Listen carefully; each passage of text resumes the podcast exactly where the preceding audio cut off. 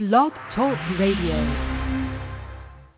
Hello out there. My name is Sam Maxwell, and welcome to the Bedford and Sullivan podcast, the podcast that keeps you, the audience, active listeners in the Brooklyn Dodgers TV series research process. And uh, speaking of the Brooklyn Dodgers, Duke Snider once said that uh, he hated Halloween because it shares the colors of black and orange with their rivals of Manhattan. And so it's fitting that Mr. Peter Magowan, the Giants' former president and managing general partner, joins us today on October 20, uh, October 31st. Thanks a bunch, Peter, for being on. Well, thank you, Sam. I'm glad to be with you. and, and uh, before we really get started, I, I'm curious. Obviously, uh, you know, it was unfortunate for you that your Giants weren't in the World Series. But what did you think of that that fall classic? Well, I thought it was a, uh, a great series between two of the real old-time historic uh, teams, Boston Red Sox and the St. Louis Cardinals. Both had so much history and tradition.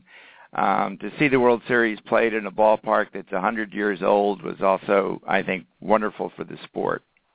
Yes, I agree. It, it was, and it brought up a lot of uh, things that I hadn't thought about. The fact that the Red Sox hadn't lost a, a World Series game until these two uh, since since 1986, and it set up the opportunity for the Fenway faithful to see them win a World Series for the first time since uh, breaking the curse, if you will. Right, right. The last time they won a game, I guess, was 100 years ago. Um, right. 1918. Mm-hmm. Exactly. Uh, coming up on the centennial, it's it's pretty remarkable. Uh, and um, yeah, uh, it was a fantastic series, and and even though I like uh, you know when series go to Game Seven, I was really hoping they would wrap it up last night, and it, it was nice to see that they did. Yeah. Uh, well, I'm a National League fan, so right. I was rooting for the Cardinals, and they were very good represent representative of the league, but uh, uh, they they couldn't beat the Red Sox. So I give the Red Sox all the credit in the world. Absolutely. You know, especially when you think how Red Sox lost over 90 games the previous year. They were in last place, and it's not easy to go from last place to first place no. uh, in the game of baseball. It's just hard to change your team around that fast. And I certainly know that being a Mets fan, and you know, it, it always gives us hope, even though it's only happened once before the Red Sox did it. That's right. Uh, but uh, let's go all the way back to your your time growing up in Manhattan and uh, the, the roots of your your baseball history. Uh, so tell tell our audience uh, who might not know your your Manhattan roots. Well, I grew up in New York City on uh, 69th Street in Manhattan, and uh, I developed a love of the game of baseball very early. I was playing the game since I was, I guess, seven or eight years old. Uh, my dad took me to my first Major League Baseball game, which was at the Polo Grounds between the Giants and the Phillies in 1950. He had come from uh, Chester, Pennsylvania, so he was a Phillies fan, and I think he wanted me to become one too. But I loved the Polo Grounds at first sight, and that was the Giants' home ballpark, and I loved the Giants' home uniform, uh, black, white, and orange. And so I said, I'm going to be a Giants fan. And that was in 1950, and here we are, what, some 60 years later, I still am. Right, and, and it's remarkable that uh, your task brought you to be so uh, connected to the team. And um, so, talk, talk a little bit about that that first game. What are some of the things that you remember uh, really being uh, taken in by when you went into the polo ground? Well, I remember just the the it was a night game, and so seeing all this green grass at night, I'd never seen anything like that before. I mean, Central Park has green grass, but it wasn't all lit up at night. So, so it was beautiful, and I thought that the ballpark itself was such a unique shape to it. It was shaped like a bathtub, really. 258 feet to right field, 279 feet to left field, and 483 feet to center field. It was a kind of ballpark with that deep center field that allowed a, a guy like Willie Mays to really show off his talents because he could he had so much territory to cover at the Polo Grounds. And I gather that Willie Mays, uh, like so many Giants fans, that was your favorite player. Yes, it was, and it, he still is. I mean, I still think he was the greatest player that ever played the game.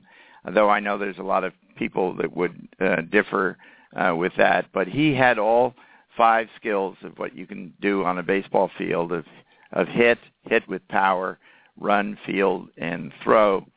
Um, and he played the game with such a flair. I mean, it was always exciting to watch him. If you kept your eyes on him, there was a chance you'd see him do things that you would see no other ball player do, like score from first on a single, um, score from second on a bunt, um, uh, steal home. You just don't see these types of plays much anymore. And he would do things in the field that were just unbelievable. So he he was my favorite player. I first saw him in 1951. He was rookie of the year that year, and then his second full season in baseball was 1954. The Giants were in the World Series, and he was the MVP and led the league in hitting. Right, exactly. Uh, and before, you know, obviously, you went to your uh, a year before he came into the league. So, who was a player that really stuck out to you during that first game for the Giants?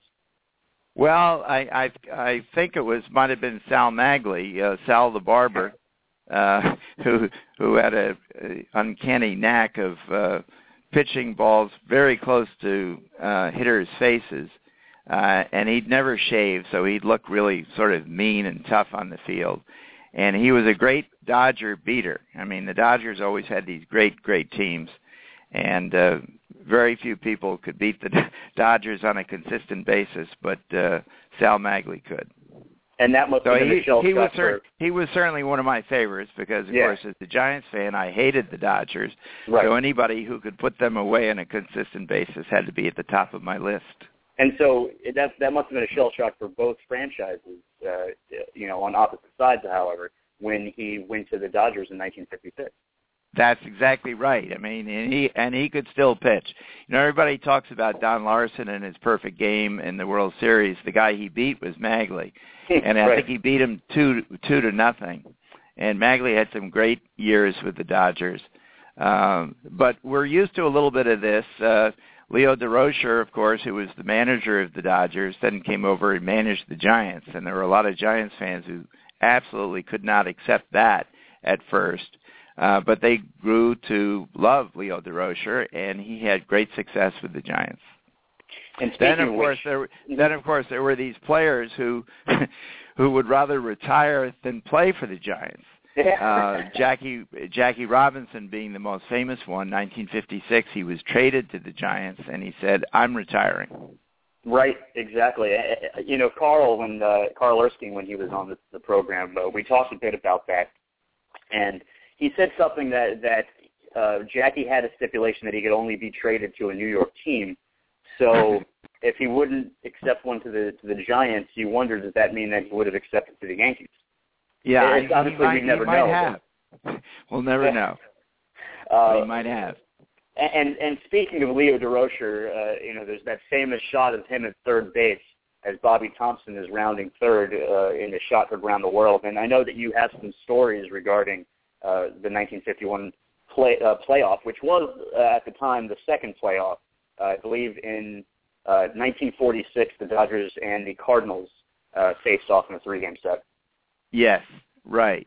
And we were tied at the end of the 154 game season. The the Giants came from 13 and a half games back on I think August 11th and uh, uh tied the Dodgers on the last day setting up the three game World Series and the first game was played at Ebbets Field. The Giants won that. The second game at the Polo Grounds, the Dodgers won that. So the two visiting teams won the first two games and that then set up the uh very famous third game, October 3rd, 1951.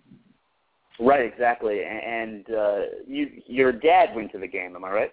My dad went to the game. Uh, the, all I could think about was what was going to happen that day at the game, and I was in a very strict school where we really had to do our homework and stuff. But we prevailed upon our teacher to let us listen to the the last part of the game. So from about the seventh inning on, uh, we were able to listen to the game, and uh, half of us were Dodger fans, half of us were Giants fans in the, in my class. Nobody rooted for the Yankees uh, because they seemed to always win, so we liked more underdog type teams. And so uh, when the game was over, I went home, and uh, then about 5:30 or so, my dad came through the door, and he looked at me and he said, "Guess where I've been today?" And I said, "You couldn't have been there." And he said, "I was there, and I I went with three people that I work with at Merrill Lynch, and the other three all left at the beginning and the bottom of the ninth. So you remember this, Peter, the rest of your life. Baseball game's never over till it's over." And, And then so- he said, and then he said, "But uh, would you like to go to the World Series tomorrow?" Uh, which was, I think, on a Thursday. Certainly, it was a school day, and I had never missed a day of school. Uh, I could be sick uh, or whatever, but I'd be shoved out the front door and sent off to school. So here was my dad saying, "This is the first day you're ever going to miss school, and you will be my guest at the World Series." So the first game I went to, and I can remember that game like it was uh, yesterday. So uh, discuss the uh, the game if you don't mind. Well, Dave Koslo pitched it. Now I don't know how many of your listeners know who Dave Koslo was, but he was uh, the only rested pitcher on the Giants team because the three previous games against the Dodgers, the Dodgers had a great team, but it was a right-handed team, and really the only left-handed batter in the team was Duke Snider. So the Dodgers got right-handed pitching all the time. And so Koslo was the guy who just was the only one that was uh, at all rested. So he starts for the Giants against the Yankees. Uh, I can't remember whether it was Raschi or Lopat who pitched for the Yankees, but Koslo beat the Yankees five to two. Monte Irvin stole home. Um, uh, I think Alvin Dark had a home run. Um, this was the game that Mickey Mantle uh, uh, was was first uh, about to replace uh, the famous Joe DiMaggio. Right, and, And- he got injured in that game. And I can't remember if it was that game, but it was definitely during that series that uh, Mickey stepped on a uh, uh, on a on a hole in the outfield and twisted his knee and uh, favored that knee for the rest of his uh, career. And everybody uh, talks about how remarkable it is that he was as good as he was, and and, and uh, Yeah, it- who knows? he- Maybe maybe we would be saying that Mickey Mantle was the greatest player that ever played the game if he had not injured himself in that 51 series against the Giants. It was, was Joe just- DiMaggio's last uh, appearance as as a ball player. And I was just, think talking with Joe, somebody. I'm Yeah. sorry. Go ahead. No, I. I Well, just I was- think of how many how many. Yeah, I think DiMaggio had something like a 13-year career, and 11 of them were were in the World Series. Right. It's remarkable. I was just talking Yeah. with somebody about the movie 61 and how one of the big characteristics of Mickey Mantle was how uneasy he got when Joe DiMaggio was in the room. Yeah, I don't know anything about that. Mhm. Um, I- that might have I- been for for uh, you know uh, uh, for for film purposes, but Yeah, I just don't know. Um, well, uh, we have we have a guest on, on the uh, on the podcast who's called in, and, and he's been on the podcast before, and that's uh, Steve Rothschild of the New York Giants Preservation Society. Steve, how you Hi, doing? Steve. How are you guys? Oh, Peter, I, I basically called to first of all thank you for everything that you've done for Gary and myself. Gary, of course, is the you know he's the brains behind it back east. I got my little group out here in Arizona, and I've had some good speakers here too. We've had you know Ed Logan has been here numerous times. Uh, I, I didn't t- tell you this, but Chris Durocher was here a few weeks ago. I don't know if I mentioned that. Yeah. I, I I heard about that. it was uh, very interesting. Um, he's introverted, uh, difficult upbringing, all that stuff, but none of that's important. But most important is that you connected. John McLaughlin would say, "Hey, this past Monday," and they had a terrific exchange, and everything you've done to keep this thing moving. And Gary, being younger, is going to keep it moving even longer longer than we would think. So that's good. Yeah, now, you well, that's mentioned. The, the the mantle uh, the mantle injury, and I'm 90% sure it was game one. And a lot of people don't know that Mays hit the ball. Oh, I didn't I didn't know that. You didn't know that? Okay, got you on one. No. Mays hit the fly ball, and uh, you know there's a lot of rumors as to you know DiMaggio letting letting him get hurt and all that other stuff. They didn't didn't see eye to eye and a lot of things. And I recently found out, and I'm a little younger than you, Peter, and you probably know this. 1956, there were rumors that the Giants were going to go to Minneapolis and the Reds were going to come to the Polo Grounds. Spoke to a few people this week, and they kind of said they've heard that. That was the first I heard of that. I heard about the Giants going to Minneapolis where they had a AAA farm team.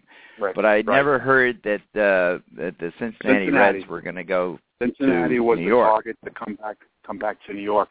And in, in the exchange that John had with Willie, um, one of his questions was, "When did you find out they were moving?" And Mays said, "You know, Leo confided in me and everything." And we talked in 1955 that the ball club's going to move, and I'm not going to be going with them, meaning Leo. Um, Yeah.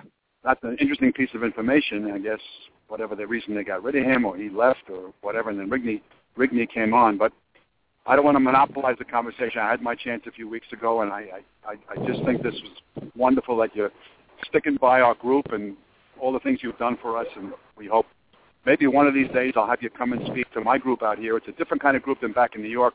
It's not all Giant fans, but I'm sure they'd love to love to hear your story. Sure. Sure, I'd Maybe love spring to. training. All right, and very uh, good. speaking speaking Guys, of this have a great day, Sam. Thanks again, and I'll speak to you oh, soon. absolutely, Steve. Well, thank thank you for care. calling in. Very much appreciated. You got it.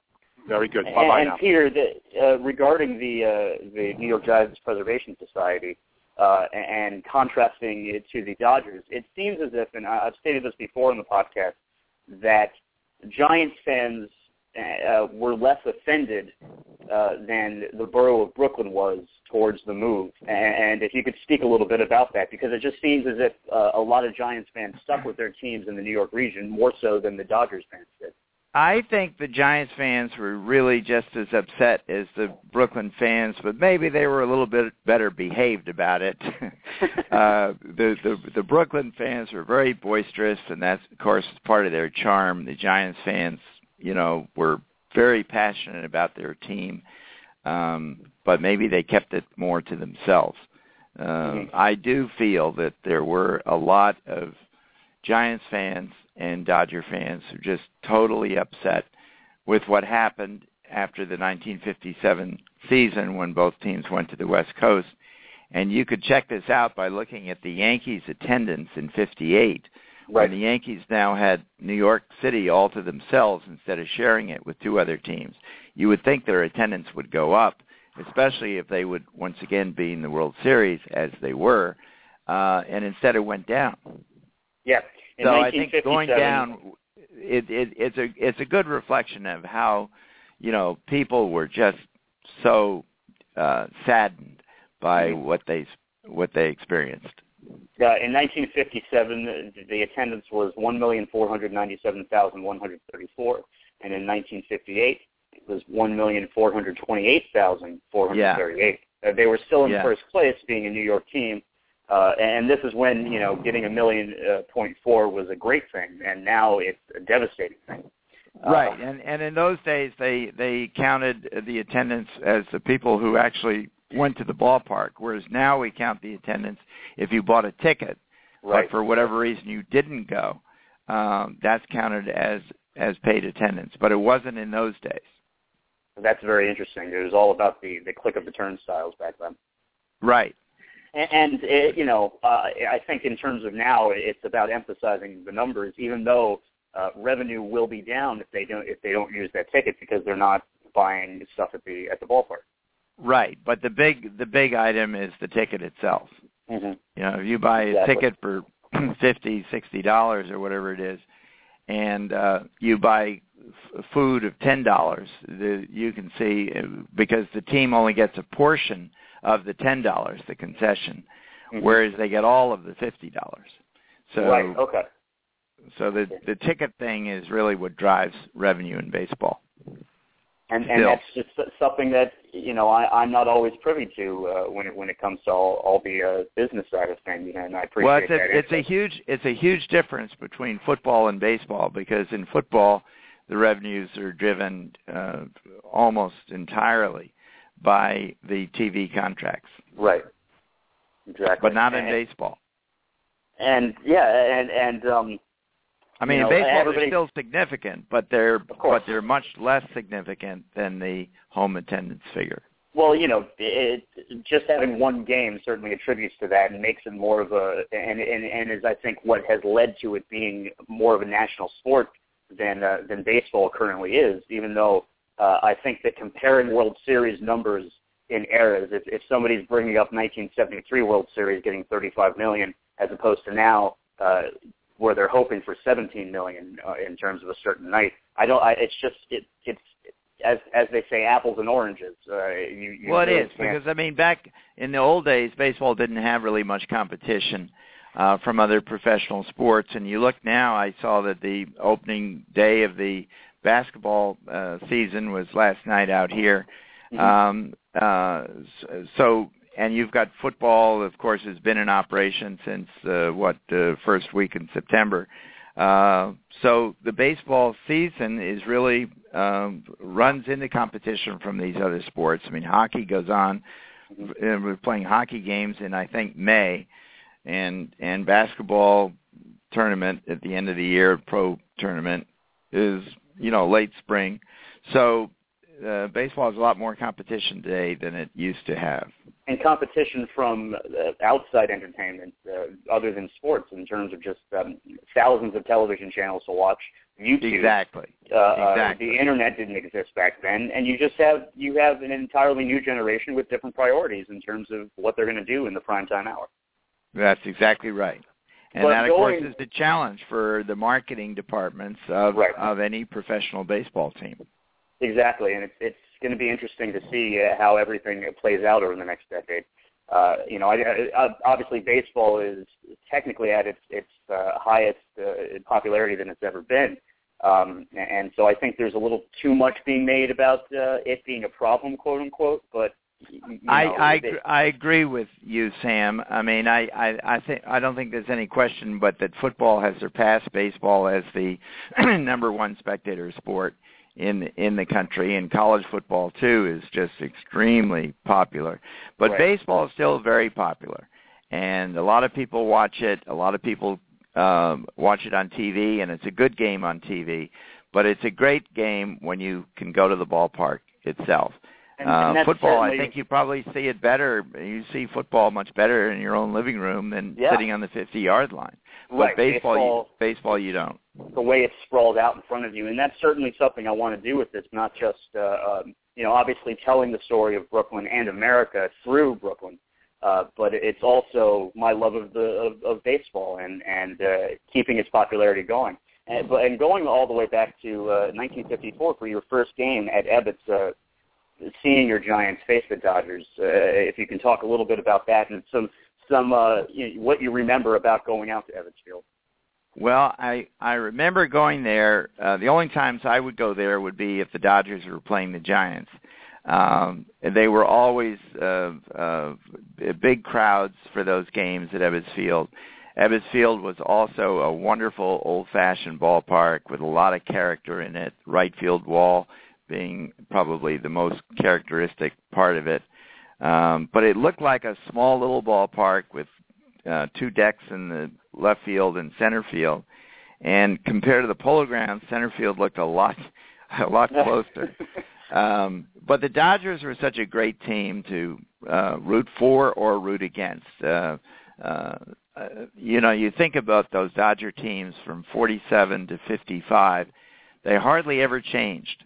Campanella, uh, Furillo, Robinson, uh, Reese, Cox, Snider, Furillo. I think I mentioned Furillo. I got somebody wrong. Hodges, I guess I left out at first base. And the pitchers, you know, Carl Erskine and Don Newcombe and Preacher Roe.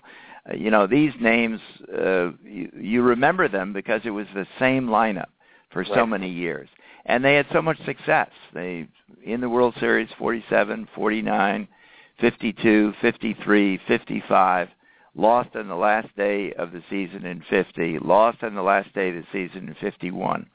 So if you beat the Dodgers, you know, you had something really to be proud about because they were such a great team. Great team to root against, or I guess if you were a Dodger fan, a great team to root for. Right. And all of those series uh, that they faced the Yankees, uh, the majority of them went uh, six or seven games. I mean, these were hard-fought right. series.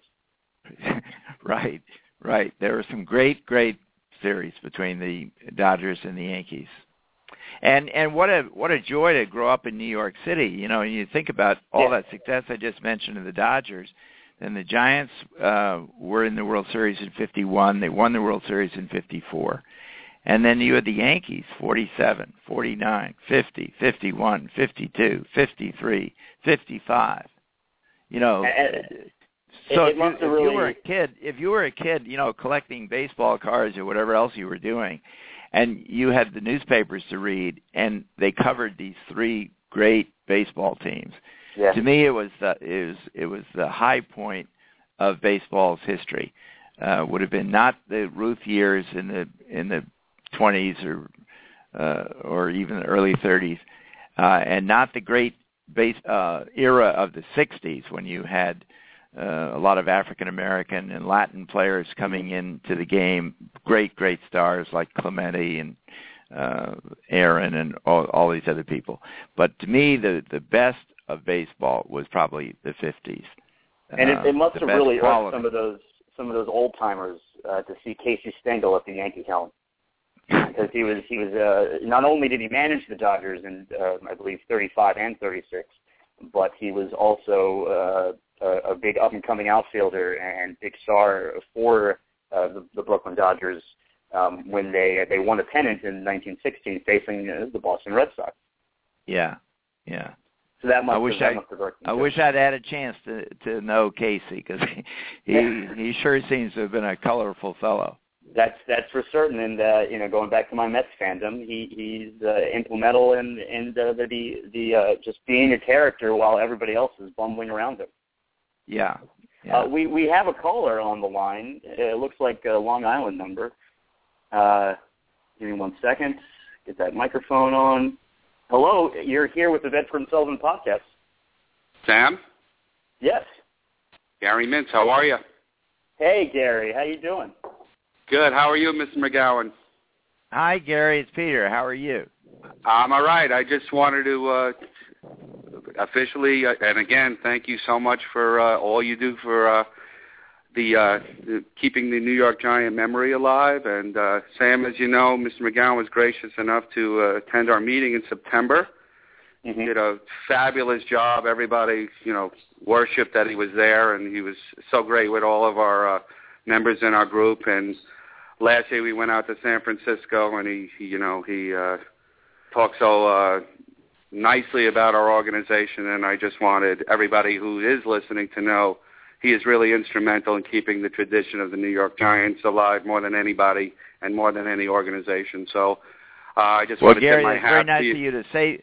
It's very nice of you to say those things. You've got quite a, a group uh, there in in New York, and it's building, from what I can tell.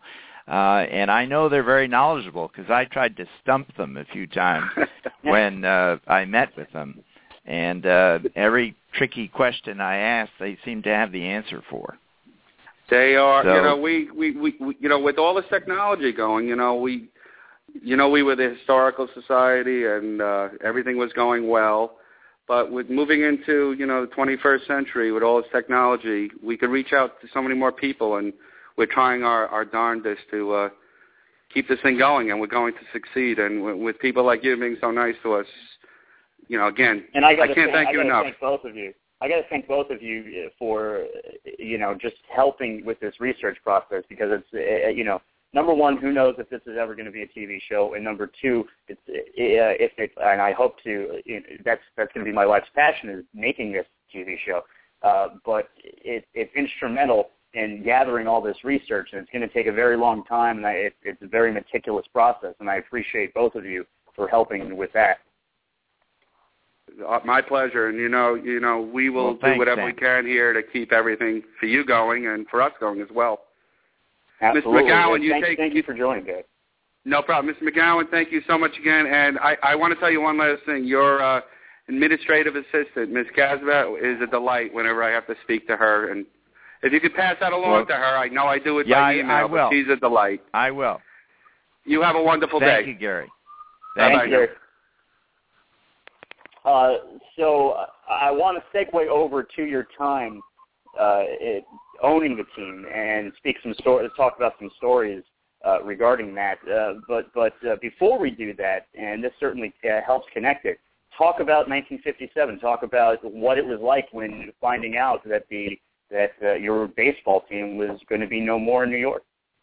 Well, I was, of course, devastated, but on the other hand, I was a very lucky individual because my family moved to San Francisco, of all places, uh, in 1956. So the year before the, we still kept our home in New York, but the year before um, the Giants moved, my my family moved to San Francisco. Of all towns in the world that they could have moved to, they moved to where the Giants were going to end up.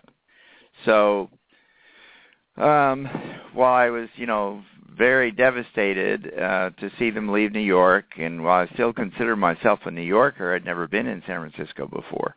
Um uh I feel very fortunate that they moved to the town that became my home.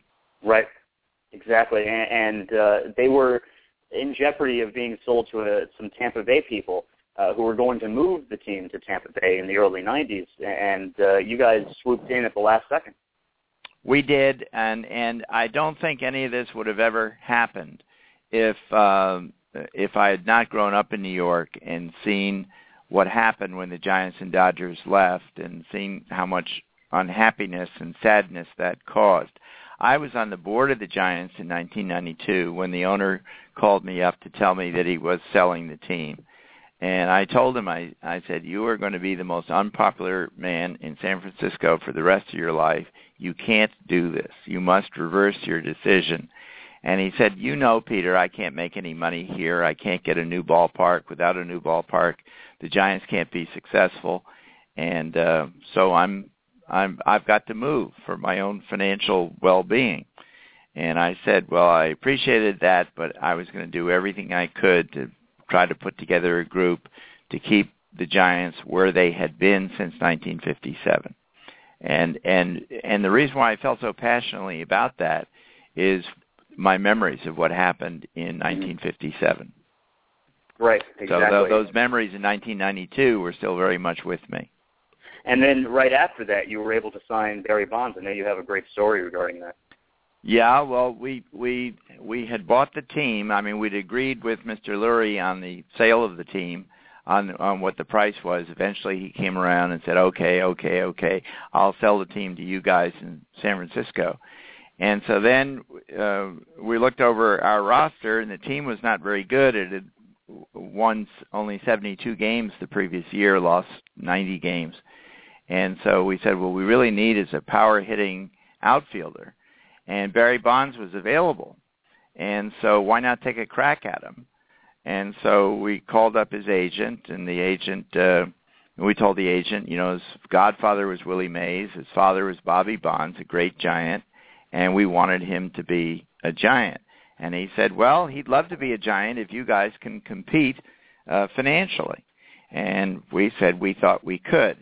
Now, what we didn't understand as well as we maybe should have was that we did not own the team yet. We had ah. permission to buy it, but but the money had not changed hands, and since we were not legally in true ownership position, we didn't really have the right to make the offer that we did make and which was accepted. So we made our offer, 43 million to Bonds. He accepted it. The commissioner overturned it and said, uh, you can't do what you've just done, and we must make Bonds a free agent again. And so we had to figure out how Barry Bonds would end up with his 43 million that we had promised him, mm-hmm. and Bob Lurie would under no circumstances uh, inherit that contract should he still be the owner of the Giants because our deal fell through. And so we eventually worked it all out that if our ownership group was not going to buy the team, Bonds would become a free agent, and any monies less than the 43 million that we had promised him that he earned over the next six years, we, the ex-ownership group, would make up that difference. And people said, you're never going to be able to persuade your fellow owners to do that, but we managed to do it. Right, and, and that first year, that first year, Barry was once again the MVP. He he'd been the MVP in 1990 and 1992 with the Pirates, and mm-hmm. first year with us, he was MVP again. And uh, if, if uh, correct me if I'm wrong, did you guys win 100 games? It was a, a, a, a we won turnaround. 103 games. Right. The, the the first year we went from 72 wins and 90 losses to 103 wins and 59 losses, and we lost on the last day of the season to the Atlanta Braves. It was one of the great pennant races of all time. Probably ranks right up there with the 51 Dodger Giant race was the mm-hmm. Braves Giants race in 93, which the Braves managed to win on the last day of the season. And it's still just remarkable that they were even in the West. I just I just don't get the way they realigned everything and, and uh, I guess that was 1969 was when they became a Western team. Uh, what do you mean? Uh, with the, uh, the Atlanta Braves. Because oh, the Atlanta Braves. They, right. they, they were oh, finally yeah. moved to to the Eastern yeah. team when the wild card came play. Yeah, yeah, yeah. It's just it's there, just weird. There were too but, many teams in the East, so they had to right. pick somebody in the West, and Atlanta hadn't been around as long as some of these other teams who would refuse to be, and properly so, put into the West. Right. So they stuck Atlanta in our division. I wish they hadn't because, you know, my first 11 years in in baseball, the Giants had the third best record in baseball from 93 through 04. There were only two teams better, and the Yankees were one, and the other was the Atlanta Braves. Right. Yeah, exactly. And uh, in terms of Barry Bonds, uh, I think it's clear and general consensus that he, uh, you know, was and and uh, some people might still say is a Hall of Famer. I mean, that's that's a whole other conversation for a whole other day in terms of that stuff. Uh, but specifically, uh, you know, there, we generally have an idea of when he uh, allegedly started doing steroids. And um, you know, uh, talking about Barry Bonds and talking about Barry Bonds with you, I, I have to ask about the, the steroids. Sure. Uh, so, so what is, what is your knowledge regarding it, and um, uh, what what is your opinion about the whole thing? Well, I I think that there's no uh, question that Barry Bonds was a Hall of Fame player, uh, and had he retired uh, before the 2000 season, um, uh, and there were no steroid allegations before uh, the 2000 season. Had he retired before that, he would have been in the Hall of Fame. Um, he ended up winning seven MVPs. No one in baseball has ever won more than three. He won Mm-hmm. seven, and he was runner-up twice.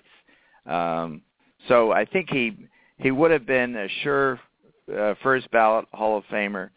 Uh, then also when when the steroid allegations first started, uh, there were no laws in baseball against the use of steroids. You Mhm. you could use them. You had to get them from a doctor, but you you could get them from a, a doctor. Uh, you weren't breaking any baseball laws by using them. Um, and and also that there were other uh, uh, things that had been used in the past by players. I mean, even in Willie Mays' era, greenies and things were were were used. So uh, uh, that is the background for what became then the steroid era. And during the steroid era, uh, who knows how many players took steroids, but Mhm. a lot of them did. And it was the wrong thing to do. I don't think there's any question about that because number one, it's not fair for some players to be taking them and other players not to be taking them. Um, it, it just isn't a fair way to play a, a competitive game. It sets a very bad example for kids. Right. Um, they are dangerous to your health, uh, can cause all kinds of very serious health problems. And it's therefore right to do everything that we can do as an industry to ban them, both for fairness and, and to and to keep the health of the players and to set the right example for, for kids. Exactly, and I think that you hit the nail uh, on the head in terms of the kids, and and I think that's the biggest reason. We, you know, when people say why is Congress bothering with it, uh, sports means a lot in our country, and sports means a lot to to families, and and uh, not just in terms of entertainment, but in terms of their children. And, and Right. you want to set the right example, uh, and, and Congress, I believe, was right to to um, you know get on baseball about it. Uh, Right. And and but you also hit the nail on the head regarding uh, that it's not black and white when it comes to all these different type of era, eras. Uh, I think the health concerns are certainly bring it to a whole nother level, and and, and the the way the numbers exploded certainly brings it to a whole nother level. But that doesn't uh, erase the fact that every generation, every era of baseball has had its its black mark on it in ter- in terms of cheating or or some sort of. Uh, uh, sure, I mean we have we have spitballers in the Hall of Fame. Uh, so right, the, right. the Hall of Fame was never uh, supposed to be for the the morally pure. Um, it was supposed to be for the best players that ever played, and uh, you could point to all kinds of examples over many, many, many years of people who had um, cheated, uh, gone against the rules at the time, um, but are in the Hall of Fame. I'm not using any of that as justification for right. for Barry. I don't know how the writers are going to deal with him over time. Um, my own view is is that the current Writers Association is uh, uh, is mostly senior people that have been in the game a long time, and they're going to be, I think, more uh, moralistic than some of the younger writers that are going to be coming along. So I think as the years go by, um, Barry Bonds and people like him will be treated more favorably, right. uh, but probably not for a while it's going to be interesting to see, especially this year. And uh, I have a stake in terms of Mike Piazza getting into the Hall of Fame. I don't think he's going to this year, but but we'll see how that plays out. And we only have a couple minutes left, but uh, I would think Mike Piazza ought to be in the Hall of Fame. I agree. You know? I mean, there's no out. There, there, it's all speculation regarding steroids, and, and he's the greatest hitting catcher of all time. So yeah, and he made he he said some things that annoyed some people, but I don't see that that's any reason to keep him out of the Hall of Fame. I mean, exactly. He was a great, great, great player. Well, we only have a couple minutes left, and I'd sure. certainly love to have you on again at some point. But uh, I, I have to ask about the uh, the World Series uh, in 2010 and the feeling uh, that that must have gone over you for you know having uh, the first World Series in San Francisco for the New York for the baseball Giants franchise. Well, the the last time we had uh, won a World Series was 1954, and the Giants had been in several World Series since 54. We lost to the Yankees in 1962 when Willie McCovey's line drive ended up in Bobby Richardson's glove, so we lost a one to nothing game, the seventh game of that 62 World Series. And then we were in the World Series in 89, the so-called Earthquake World Series, and lost to the A's. And then in 2002, which was my ninth year with the Giants, we got into the World Series against uh, uh, Anaheim Angels, and uh, we were ahead five to nothing in the seventh inning of the sixth game. And if we'd won that game, we would have won the World Series. And we lost that game, and then lost the next day. So we lost another seven-game World Series. So a lot of Giants fans were saying, are we ever going to win a World Series in San Francisco, or are we cursed like it seemed the Red Sox were for so many years? And then along came the 2010 season, and we won the World Series and won it pretty decisively in 5 Mhm. games against a good Texas team. And then uh, won it again two years later, sweeping the Tigers – so our two World Series victories in 2010, 2012, the combined record was eight wins and one loss. And after each of those World Series uh, victories, we finally had the parade that everybody had been waiting for, and over a million people came to those two different parades, and it was something that anybody who experienced being in that parade will never forget. Well, Peter, thank you so much, and we're going to pick up uh, from we're going to pick up there the next time we have you on, and certainly go back to some more uh, talk about the the uh, great golden age of baseball, as they call it. Peter, thank you so much for being on. Thank thank you very much, Sam. I enjoyed it. That's our show, everybody. Have a good one. Take care.